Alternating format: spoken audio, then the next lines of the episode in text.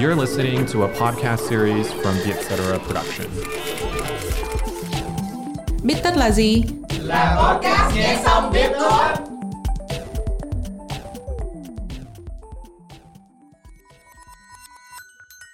Bít tất tâm lý là nơi chúng mình biến những nghiên cứu hack não thành kiến thức dễ tiêu. Bít tất tâm lý được dẫn dắt bởi Trần Lê và Hiền Lê, editor chuyên mục cuộc sống tại Vietcetera. Ủa, em mới đổi điện thoại hả Trân? Vâng chị ơi, em mới mất điện thoại gần đây.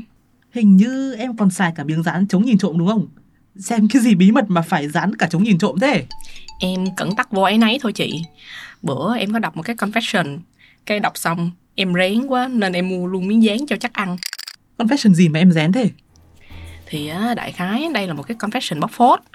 Cái bạn chủ confession này nè bắt gặp một cái bạn khác ở trong lớp đại học mà lôi truyện tranh người lớn ra đọc. Thế là bạn chụp lại đăng lên confession trường để bóc phốt. Cái em cũng thuộc dạng hóng hớt mà, kéo xuống comment để coi. Thì em thấy dư luận chia làm hai phe. Một phe là lên án cái bạn đọc chuyện mười tám cộng trong lớp là không có đứng đắn.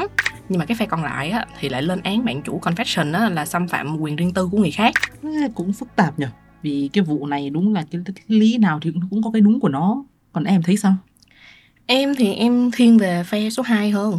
Tại vì uh, dù cái bạn đó có coi gì trong lớp á, thì căn bản bạn cũng không có ảnh hưởng đến ai. Nhưng mà mình á, mình chụp lại cái khoảnh khắc tế nhị của người khác, xong đăng lên Facebook, bêu rếu người ta như vậy. Thì cá nhân em, em liệt cái việc này vào bắt nạt trực tuyến, mà mình gọi là cyberbullying á. Thế bây giờ chị hỏi một câu khác nha. Giả dụ là em bắt gặp đồng nghiệp coi phim heo trên điện thoại trong giờ làm đi, thì em có nhìn không? Thú nhận đi. Bảo không nhìn á là nói xạo á. Chỉ á là em nhìn xong thì em không có chụp chợm đồng nghiệp rồi đăng lên Facebook bóc phốt người ta thôi. Nhưng mà em thấy á, cho dù em không làm vậy á, thì em cũng không có đảm bảo là người khác cũng sẽ như em á chị. Nên thôi em mua miếng dán màn hình cho chắc ăn. Không nói đến phim ảnh tế nhị đi thì điện thoại của mình cũng chứa rất là nhiều thứ riêng tư không có tiện cho người khác thấy á.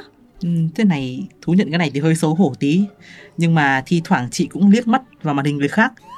Đương nhiên là cũng không có ý xấu gì nha, chỉ là không kiềm được thôi, thói quen mà. Cái việc á, mà mình hay nhìn trộm điện thoại này á, nó có một cái tên luôn á chị. Tiếng Anh á, người ta gọi đó là shoulder shopping. Nghĩa là kiểu nhìn lướt qua vai á. Mà em thấy á, cái hiện tượng này phổ biến lắm.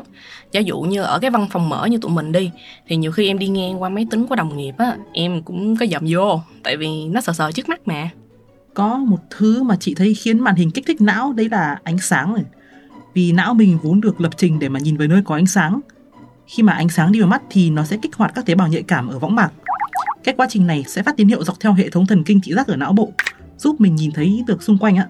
Mà con người thì được rèn luyện nhìn ánh sáng để mà tìm tín hiệu. Đèn giao thông là ví dụ điển hình, bởi vì mình nhìn sự thay đổi màu đèn để mà biết là khi nào đi với khi nào dừng á. Nhưng mà em thấy nha, thiếu gì nơi có ánh sáng chị. Giả dụ như là ánh sáng mặt trời đi ha, nhưng mà mình đâu có đi ra giữa đường cái xong mình nhìn chằm chằm vào mặt trời khi đi trên đường đâu.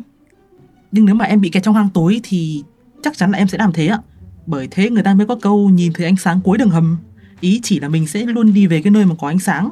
Đấy là bản năng sinh tồn của mình rồi. Nhưng mà ấy, nếu mà em ở trong một điều kiện ánh sáng bình thường đi, giả dụ văn phòng, thì cái bước sóng và năng lượng của loại ánh sáng mới quyết định là nó có hấp dẫn mắt mình với não mình hay không. Thì ánh sáng xanh blue light đó của màn hình điện thoại hay là máy tính có bước sóng ngắn và mức năng lượng cao.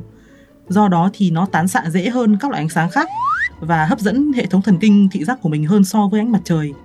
Đó là một phần lý do mà ta hay nhìn vào màn hình á. Mà với lại em thấy nha, thì với đa số chúng ta đi, thì điện thoại bây giờ đã trở thành một cái vật bất ly thân trong cuộc sống rồi. Em có đọc một cái khảo sát của công ty công nghệ Asurion, thì trung bình á, cứ khoảng mười đến mười hai phút á, là mình sẽ lại kiểm tra điện thoại một lần.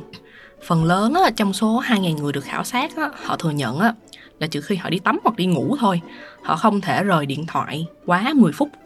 Thì em thấy cái việc này á, dần dần sẽ luyện cho mình một cái phản xạ.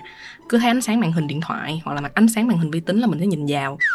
Cái vấn đề nằm ở chỗ á, là cái phản xạ này á, của mình sẽ không phân biệt được màn hình của mình hay là màn hình của người khác. Cái này thì chị cũng hay bị khi mà đi xem phim hay là đứng trên xe buýt hay là tàu điện ngầm công cộng này. Khi mà thấy màn hình của người khác sáng thì chị cũng vô thức nhìn qua. Mà đến lúc ý thức quay lại thì chị mới nhìn sang chỗ khác. Thì bên cạnh câu chuyện gọi là bản năng nhìn vào ánh sáng hay là cái phản xạ nhìn vào màn hình đi, thì em nghĩ cái tính hiếu kỳ của mình là một cái yếu tố rất là then chốt khiến cho mình nhìn vào điện thoại của người khác đó chị. Như ban nãy cái giả thuyết mà đồng nghiệp coi phim heo mà nãy chị hỏi em á, em nói thiệt nha, nếu mà lúc đó em có nhìn á, em nghĩ á, cũng là chắc chắn do mình hiếu kỳ thôi chứ không phải là do ánh sáng gì đâu. Cái này thì đương nhiên rồi. Có một thứ ở màn hình điện thoại với máy tính mà mấy nguồn sáng khác không có, chắc chắn là nội dung. Theo một cái khảo sát của tờ New York Times thì việc dòm điện thoại người khác nó xảy ra rất là thường xuyên ở trên tàu điện ngầm, trên máy bay hay là ở ga chờ á. Đa số người tham gia người ta cũng bảo là họ nhìn điện thoại người khác đơn thuần vì tò mò, vì buồn chán thôi chứ cũng không có ác ý gì cả. Bởi vì là tò mò nó là một bản năng giúp hỗ trợ quá trình sinh tồn của loài người. Và một cách thể hiện phổ biến của sự tò mò là mong muốn biết những cái đặc tính của người khác, bao gồm cả thông tin riêng tư nữa. Mà màn hình điện thoại người khác thì chứa rất nhiều những cái thông tin kiểu này rồi. Mai em hỏi này nha, có bao giờ chị bị bắt gặp khi đang tò mò nhìn vào màn hình của người khác chưa? Có một lần chị đi máy bay, thì xong chị vô tình thôi, chị nhìn sang điện thoại bạn ngồi cạnh á, xong phát hiện là bạn chung idol của mình. Thế là suốt cả chuyến đấy hai đứa ngồi buôn cả chuyến bay luôn. Nhưng mà đấy là trường hợp hy hữu thôi, vì phần lớn việc này nó cũng gây hại nhiều hơn là tốt. Giờ nghĩ lại, nếu mà lúc đấy chị ngó qua mà thấy người ngồi phim cạnh ngồi cạnh chị coi phim heo đi, thì chắc chắn đó là một chuyến bay khó xử rồi. Còn em sao? Em đã bao giờ bắt được người khác lướt trộm điện thoại của em chưa? Em có biết, nhưng mà cái này không phải là bắt tại trận chị ơi. Hồi xưa lúc mà em còn xài điện thoại cũ, cái mà mở khóa bằng mã hình đó chị, thì có một lần em chở cháu em đi chơi, thì em đưa điện thoại cho nó để cho nó Google đường đi.